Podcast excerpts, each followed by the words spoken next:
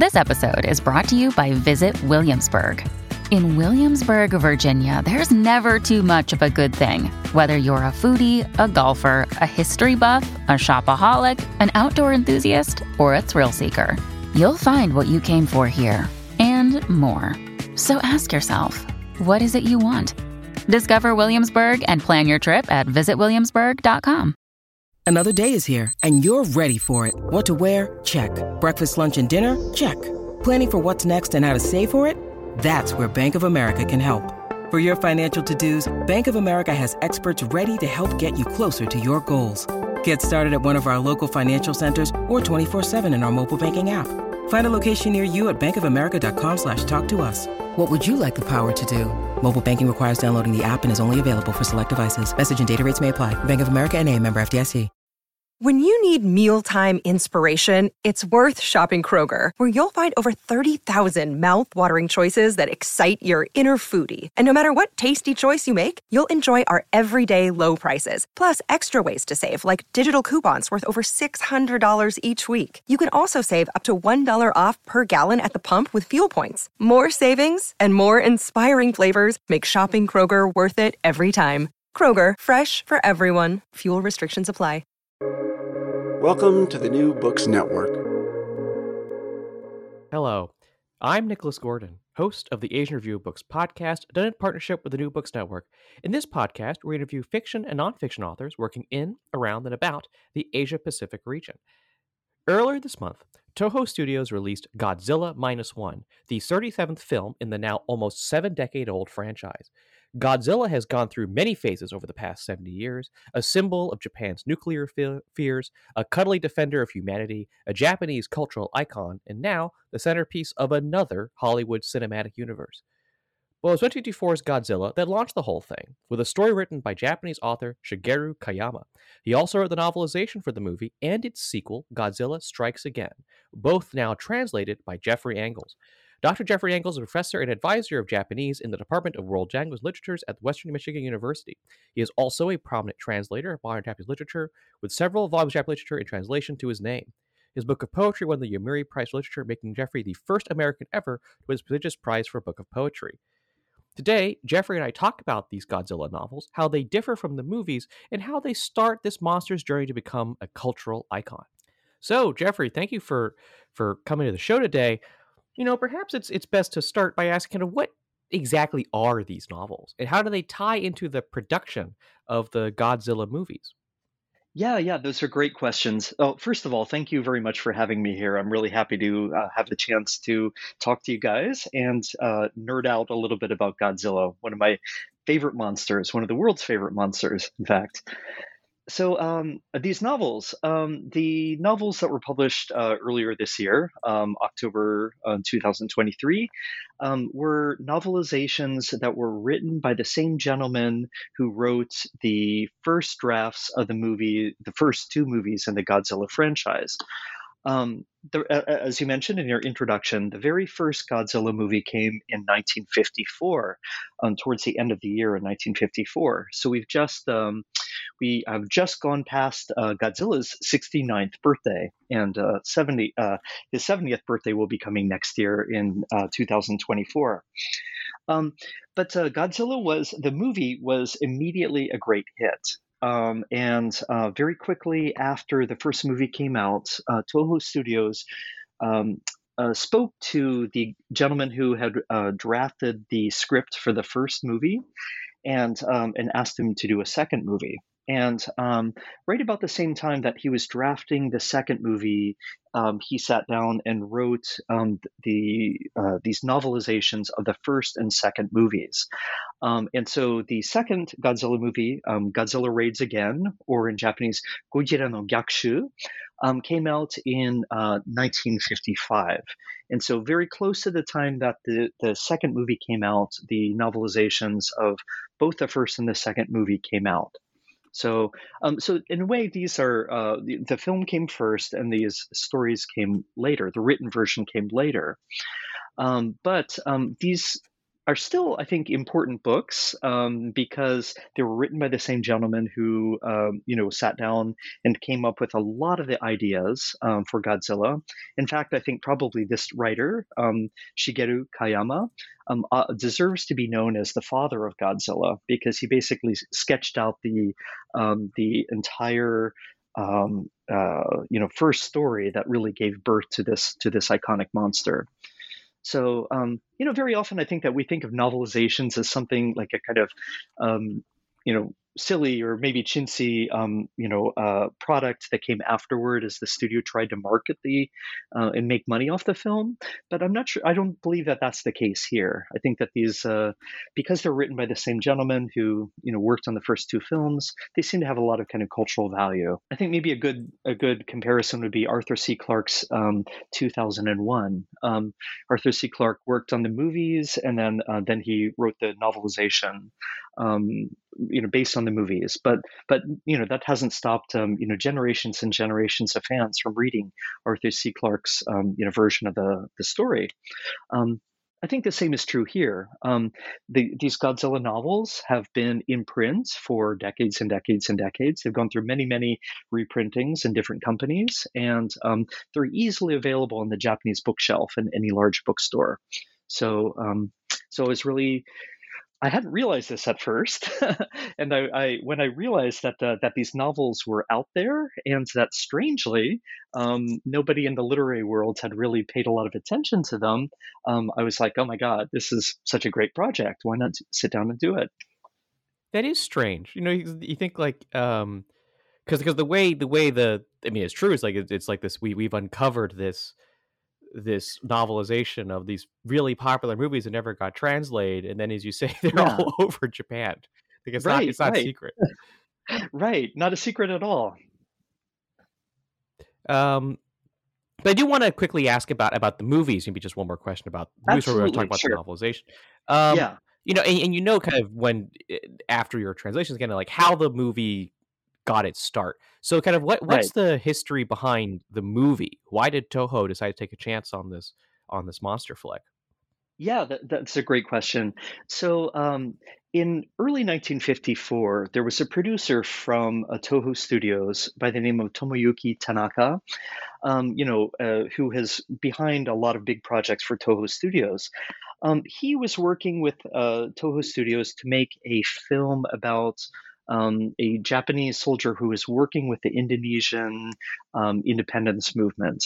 And so he was um, down in Indonesia. Um, uh, uh, working on the uh, preparations for this film when uh, political tensions between Indonesia and Japan ended up uh, causing some trouble, and Indonesia revoked its uh, permission for Toho Studios to film.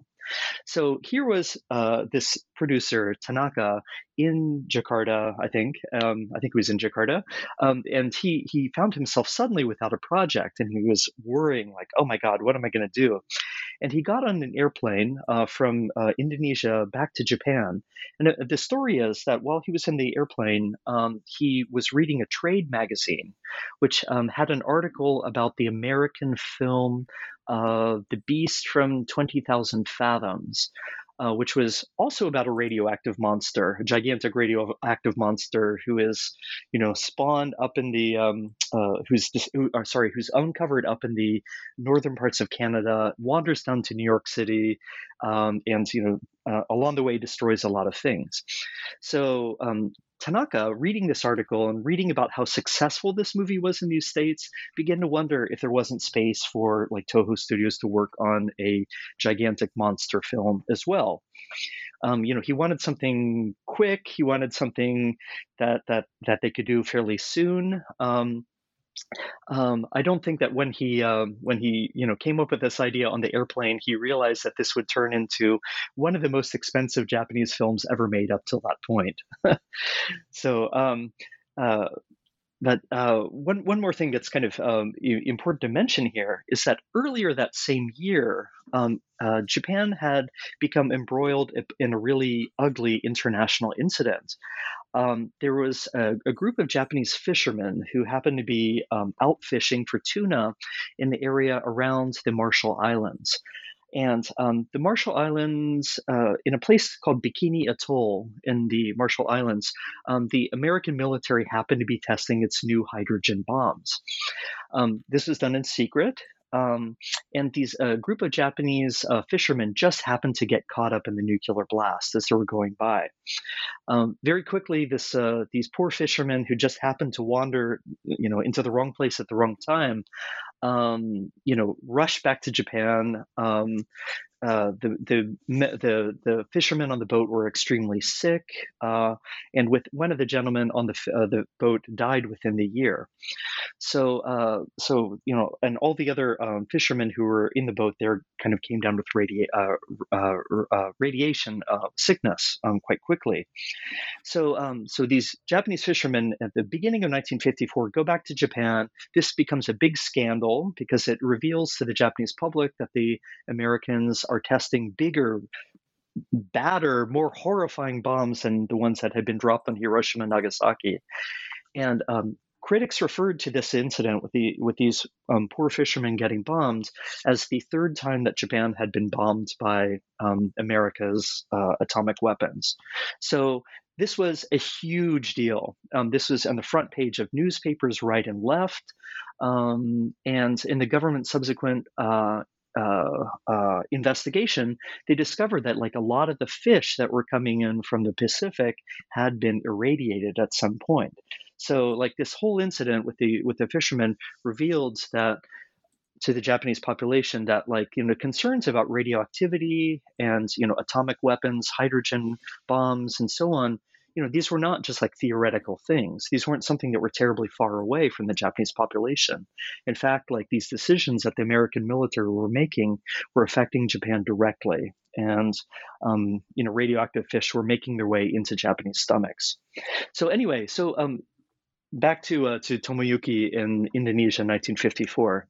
This had just happened. You know, this incident was still going on. It was still front page news, and so um, when he read the article about the beast from 20,000 fathoms, um, he kind of came up with the idea of sort of linking um, the fear of radioactivity that was, you know, rampant in Japan at the time to the idea of a radioactive monster.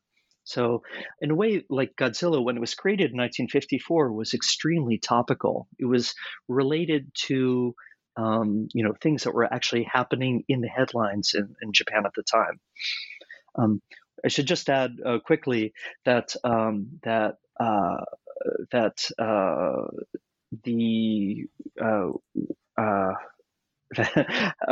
Sorry, I'm losing my train of thought here for a second. Uh, I apologize for that, Nicholas. I'm thinking about too many things to say at once. Um, is there? Hmm. Could we trim this little part right here? Oh yeah, yeah. I'll, I'll make a note to um, uh, to trim this part of the answer. Okay. Yeah. So what I wanted to say was this. Um, one of the things that we should remember is that in the story, um, in the movie, and then of course in these novelizations, is that Godzilla is awakened by a hydrogen bomb blast. Uh, it's the nuclear testing that's done by a country that's unnamed in the in the novel um, and in the film, but uh, that that that that awakens the, the the monster and starts the entire incident. So this uh, in a way, this the whole conception of Godzilla is closely tied to these historical events that were going down in 1954. Um, so let's talk about the the novelizations. I mean, sure, people always look at the novelizations and, and they find subtle differences, expansions compared to the movies. Um, I know people constantly study the, the Star Wars novelizations for this reason. Um, but but but but but in your view, kind of, kind of what are the differences between the Godzilla movie and the Godzilla novelizations? Do some things get highlighted? Do some things not get as highlighted? Um, something expanded on. Like what what are some of the differences between between the movie and the novelization? Yeah. Um, so uh, first of all, um, uh, Kayama, the the gentleman who you know drafted the first uh, screenplay, you know, he, uh, I should mention that in um, May of 1954, he gives Toho Studios his his concept of what the Godzilla story should be. And then for a while, he stepped back, and the, the people at Toho Studios went ahead and made their film. So, in the course of making the film, they sometimes diverged from the scenario that uh, that Kayama had given them in the first place. Um, you know, in working with the special effects directors, um, uh, Eiji Tsuburaya, um, and some of the other folks who were involved with the film, you know, Godzilla took on its own particular shape and form. Um, when Kayama sat down to write the novelizations, in some ways he referred to the film um, and he uh, adapted, you know, he took things that were in the film um, and put them into the novelization. But in other places, he tried to restore elements of the original story that he felt were left out a little bit. And one of the elements that he really highlights in the novelization is the anti nuclear uh, message in the text. Um, if you watch the film, you'll see that um, at the very beginning of the film, um, there is a strange blast um, at sea, um, which happens with with a, a, bunch of guys who are in a boat that's named um, the Eikomaru Number Five, uh, the Glory Number Five. And um, anyone in you know Japan who watched that in 1954 would recognize that this was like a kind of close reference to the real historical boat, the real historical fishermen, you know, who were bombed. Um, the name of their boat was the uh, the Fukuryumaru, uh, number five, uh, the Lucky Dragon number five. So, so you know, there's a there's a slight hint in the film that you know this is related to these kind of historical incidents, but that's about as far as the kind of parallelism goes between history and you know the story. If you sit down and you read the novelizations, you'll see that um, it starts out with a long diatribe written by Kayama himself well, maybe not long. It's less than a page, I guess. But um, but in it, he says that you know I've written the, the Godzilla story because I'm really concerned about the the state of the world with all these you know terrifying um, atomic and hydrogen bombs out there. Um, you know, he says he warns that um, if atomic bombs and hydrogen bombs were used, then you know wouldn't just be big cities like Tokyo and Osaka that would be destroyed. The entire Earth would likely be laid waste. And he concludes his um, introduction by saying, As one small member of that movement, I've tried to do my part by writing a novel, the tale that you now hold in your hands. Reading this book in that context will make it all the more informative and interesting. So, like we see, like right in the um, in the prologue to the book, that he has uh, decided to really bring out the uh, the anti-nuclear subtext um, and we see that, you know, in a number of places throughout the novel as well. Like he's a little bit more heavy-handed in talking about, you know, nuclear tests. Um, the characters are very um, cognizant of the fact that it was hydrogen bombs that awoke Godzilla from his slumber under the sea, and uh, they remind the reader of that at multiple points over the uh, over the course of the novelization. So that's one theme that uh, that Kayama really emphasizes more in the books than in the film. Um, there are some other differences, uh, which some of them are kind of quirky and uh, maybe a little bit even difficult to explain. there's there's one in the uh, in the novel, uh, uh, a change in the novel that doesn't exist anywhere in the film. Um, as Tokyo is being destroyed by Godzilla um, in the novel, um, the, there emerges some guy um, who at first no one knows who he is and um, putting up posters all over tokyo saying ah yes you know our great lord godzilla is is come uh, upon us. Everybody bow down before his greatness and tremble in fear you know things like that. And um, and so suddenly Tokyo, who's reeling from the Godzilla disasters, um, is uh, surprised by this new threat, and they wonder who are these people putting up posters everywhere? Um, who is the Tokyo Godzilla Society? Um, and uh, later on in the novel, it turns out that this is uh, spoiler alert here. Um, it turns out that this is the work of a criminal who seems to be you, you know, laying the groundwork to start exploiting the the population. Um, it's not exactly clear what he's planning on doing, or it's not even necessarily clear why Kayama decided to write this little bit of a subplot into the story at all. But um, yeah, my theory is that, like, you know, uh, Kayama knew, um, as someone who lived through World War II, that there are always people who will use disasters for unscrupulous purposes, you know, to advance their own agendas and to trick other people and to manipulate the population. So, um, I think in some ways he might be referring to that kind of thing, but but that's one really interesting, quirky uh, divergence between the film and and the books. Um, you know, I I, I want to ask kind of what do you think of the the Godzilla novels? You know, as as pieces of literature. Um, Yeah. you know, I mean, I I, I read them, um, Uh-huh. and you know, like they're, they're not they're not exactly you know works of high literary fiction, and there's nothing Right, wrong with that. As Yeah. someone who like has a fond love for certain Star Wars books, there I, Sure. I have no ground to stand on in terms Right. of No, judging. no, no. Um, yeah. but but it is kind of like people kind of show up and be like, "Oh no," and then like something happens, the other person will be like, "Oh no." So like it's, but like how Yeah. do you how do you see the books kind of as works of literature? Yeah, um, so I, I should mention that Kayama, the the guy who who worked on these, uh, was a really pulpy writer. I mean, he was writing for. Um, he started out his career writing for a mass audience, and he wasn't necessarily writing for the intellectuals. Although there's, you know, very often, you know, intellectual elements in his work, um, but he was really writing for a popular audience.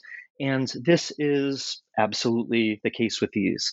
Um, these were young adult books. They were written for a an audience that um, probably was in their teenage, adolescent years, and so um, you know they're perhaps not as complex as you know one might hope for um, if one is looking for kind of much more adult uh, style literature. Um, so you know they are they are relatively straightforward um, in terms of plot and so on. Um, um, we don't spend like lots of time, you know, mulling around inside the, the, you know, the interiors of the characters and their psyches and so on. Um, but you know, nonetheless, I, I do think that there's there's a lot in the stories that that make them interesting, and um, and certainly their historical value um, and their popularity over the years, um, I think, makes them wor- worthy to, to be read. Um, I've read a, I- I've heard from a lot of people um, who've read them and say, "Oh yeah, I really enjoyed the stories." Um, but uh, but yeah, they, they are definitely a quick read. They are very accessible, I think, and Mhm. um, and I hope fun as well. Well, they certainly are fun. Um, I do want to ask about. I mean, we, we talked a lot about kind of like the first movie. The first movie is much more is is quite Yeah, Um, but also the sequel. You know, Godzilla Strikes Again. Um, it does kind of have many of the the thing of the sequel. It's like there's a new Godzilla and there's a new monster. um, uh, but how but how quickly did this did this sequel come together, and and how does it differ from from the first novel or slash movie? Yeah. Um, so the uh, the first film, the the 1954 film, was released in theaters uh, nationwide in Japan in November of 1954. So towards the end of the year, and um, immediately there were like lines around the block, you know, um, among with fans, you know, who wanted to go see it, people who wanted to go see it. Um, and so, before the year was out, um, the Toho Studios approached Kayama to come up with the plan for a second movie. And uh, so, in fact, uh, he was sitting down and writing already the his ideas for the second movie around Christmas of 1954. So, right at the end of the year. Um, uh, so uh, the that film came out in theaters around the uh, uh, just a few months into to 1955. So the sequel was produced with incredible speed. Um, it's said I've read a bunch of articles that uh, that Kayama wrote about like the, his involvement with Kayama, uh, sorry with with Godzilla, and uh, he said that uh, you know at first when the studio approached him about writing the scenario for the second film, he was a little bit taken aback because at the end of the first movie he so definitively kills Godzilla. Like there's a scene at the end of the first movie where, you know, they use this device called the oxygen destroyer to, you know, to to sink into the ocean. And in the end of the first film, we actually see Godzilla writhing as the oxygen destroyer is getting him. Then we see his bones there for a second, and then um, even his bones dissolve into nothingness um, in the ocean. So when Toho Studios asked him to write a sequel and bring back Godzilla, he's like, guys, you know, how on earth am I supposed to do that? We killed him off, don't you remember? Um, so you know, Kayama wasn't necessarily you know crazy about the idea of bringing him back for a second film, but he did it anyway. Um, and so that's you know that's how we got the second film. Um, did that answer your question? yeah, I mean, but uh, actually, let's let's talk about about Kayama and kind of maybe a bit more about who he was and maybe what he did after Godzilla. You note in in in kind of your note the translation that he always felt a bit uncomfortable with how Godzilla kind of became like how how views of Godzilla changed after the movie came out. Um, maybe just a bit more about who he was and maybe what he did after writing this very successful movie.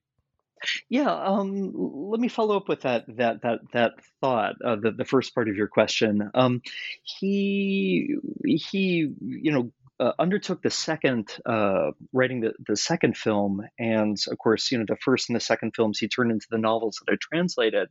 But after that he decided okay i'm done with godzilla. Um, there was a, a, moment that i write about in the afterword i I included like a, a, sort of longish, I think maybe 30 page or so um, afterword in which I kind of talk about the history of Godzilla and so on. Um, I, I mentioned in here that um, around the time that the second movie was coming out, uh, he happened to go into a dentist's office somewhere, and there was like a Life magazine lying around that had a bunch of pictures of dinosaurs in it. And um, there was a little boy who was there, and he was looking through it, and he got all excited, and he's like, "Oh my gosh!" Din-, uh, you know, he points at the dinosaurs, and he says, "You know, Gojira, Gojira, look, it's Godzilla." And Kayama was rather taken aback by this, you know, and this is one this experience kind of uh, confirmed to him something that he had already noticed that kids loved Godzilla. They were like fascinated with him.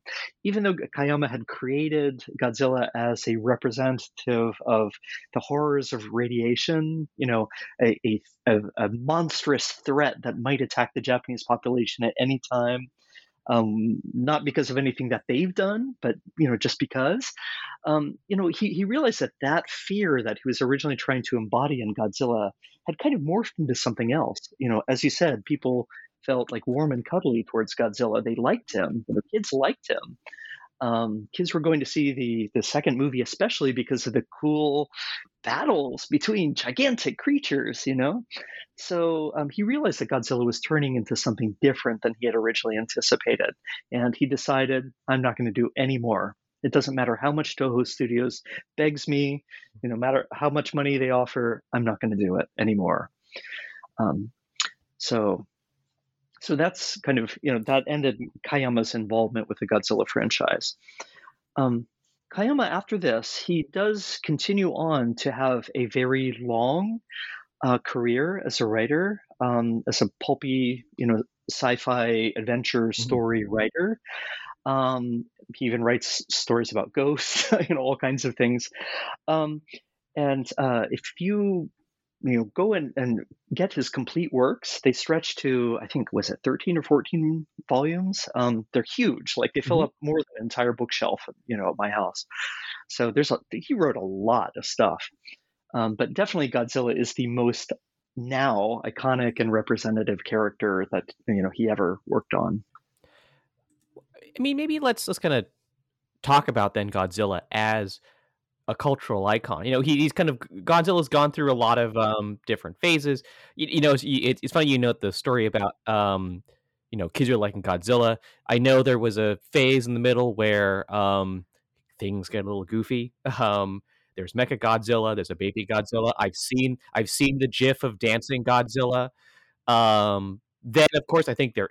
Then you have the movie from the late '90s that everyone hated, including Toho. um, but now I think you have this for people are trying to bring back Godzilla with both. Was it there's there's the new version of Godzilla, which is they trying to bring back this idea of the of the really destructive monster. What was it with, with Shin Godzilla and I guess Godzilla minus one, um, and of course you now have uh, the MonsterVerse out of Hollywood, which is um, oh God, what's the title of the next movie coming out next year? I've looked this up.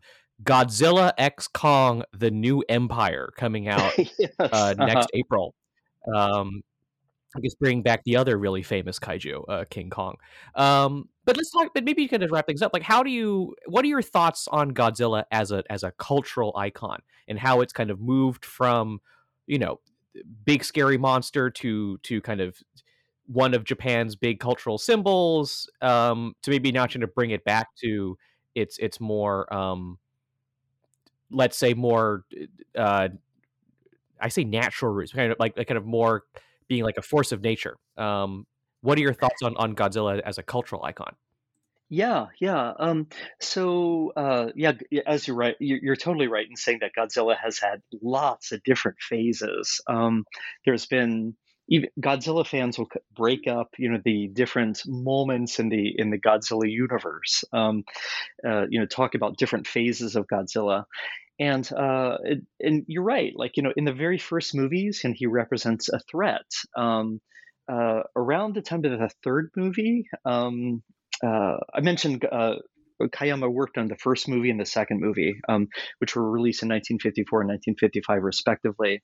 Um, he dropped out after that, and then for seven years, um, around seven years, uh, Toho Studios kind of didn't know what to do. Um, they didn't pick up Godzilla. I don't think that they thought that um, the second movie wasn't as successful as they had hoped for, and so um, you know they didn't do much with Godzilla. But in 1962, they brought back the Godzilla in a third movie called King Kong versus Godzilla, and that was a gigantic hit. Um, it was.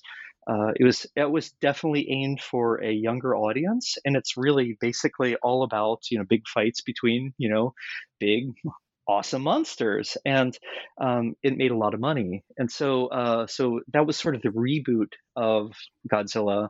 And he kind of, for a while, he then he took a much more kind of playful um, form. Um, in the fifth movie, um, which was released in 1964, Ghidorah, the three-headed monster, um, he really becomes a protector of Japan for the first time against, you know, against an, uh, an uh, you know, against a threat that um, that's affecting Japan and the entire world.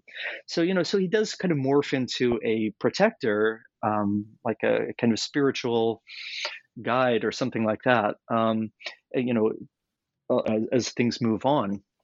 And so um, you know he the, the, as a cultural icon you know he represents you know more than just one thing. At times he's he's a threat you know at, at other times he's a protector.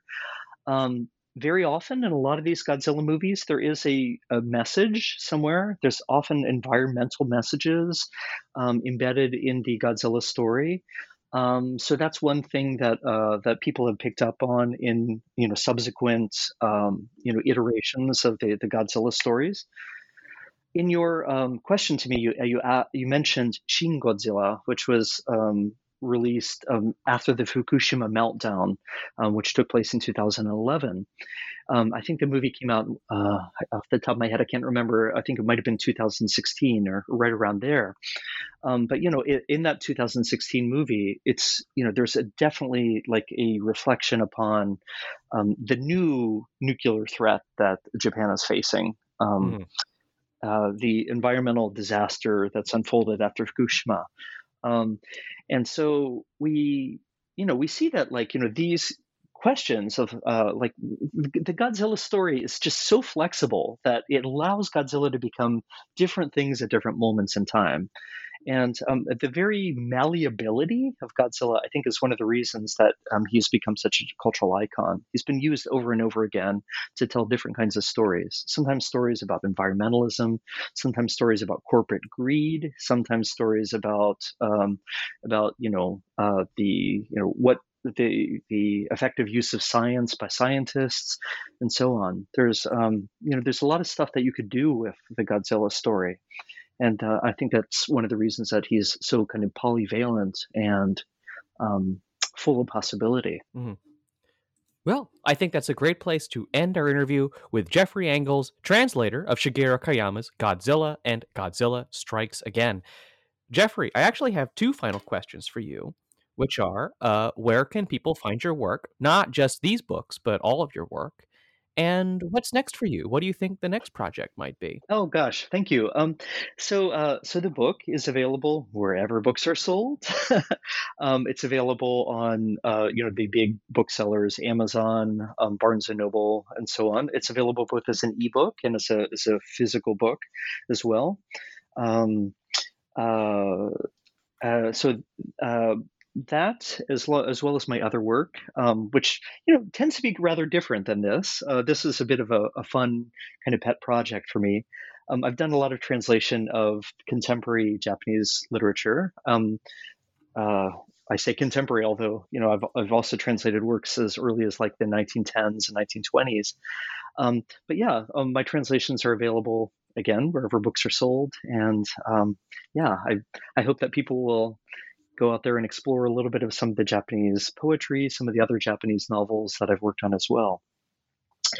What's next? Um, I'm still in the process of thinking about it. Um, I'm really interested in a uh, a novel written by a, a, contemporary novelist by the name of Setsuko Tsumura, which describes her experiences as a young girl living through World War II. So um, uh, it's a really beautiful novel, kind of about her experiences falling in love with fellow schoolgirls um, and her um, her uh, same-sex love um, as the bombs were raining down in Tokyo. So that's one project that I'm working on right now. But I'd also like to come back and I'd like to do some other books. Um, there was a Mothra novel as well. Um, as probably some listeners might know, Mothra is another one of the very famous mm-hmm. kaiju, the very famous uh, monsters that come out of Japan. And this was a, one that was based upon a novel. The novel came first in this case, but that novel has never been translated into English. And so after I published the Godzilla book, so many fans wrote to the press that they said, We want Mothra next. So we're in the process of looking forward to uh, to to uh, to working on that. Um, still in the process of trying to get the rights, but I'm crossing my fingers that that will come to fruition.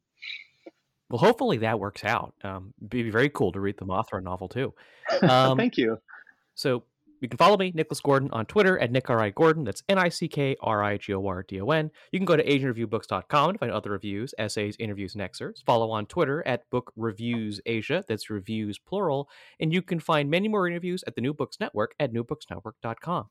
We're on all your podcast apps, Apple Podcasts, Spotify. Rate us, recommend us, share us with your friends to support us interviewing those writing in, around, and about Asia.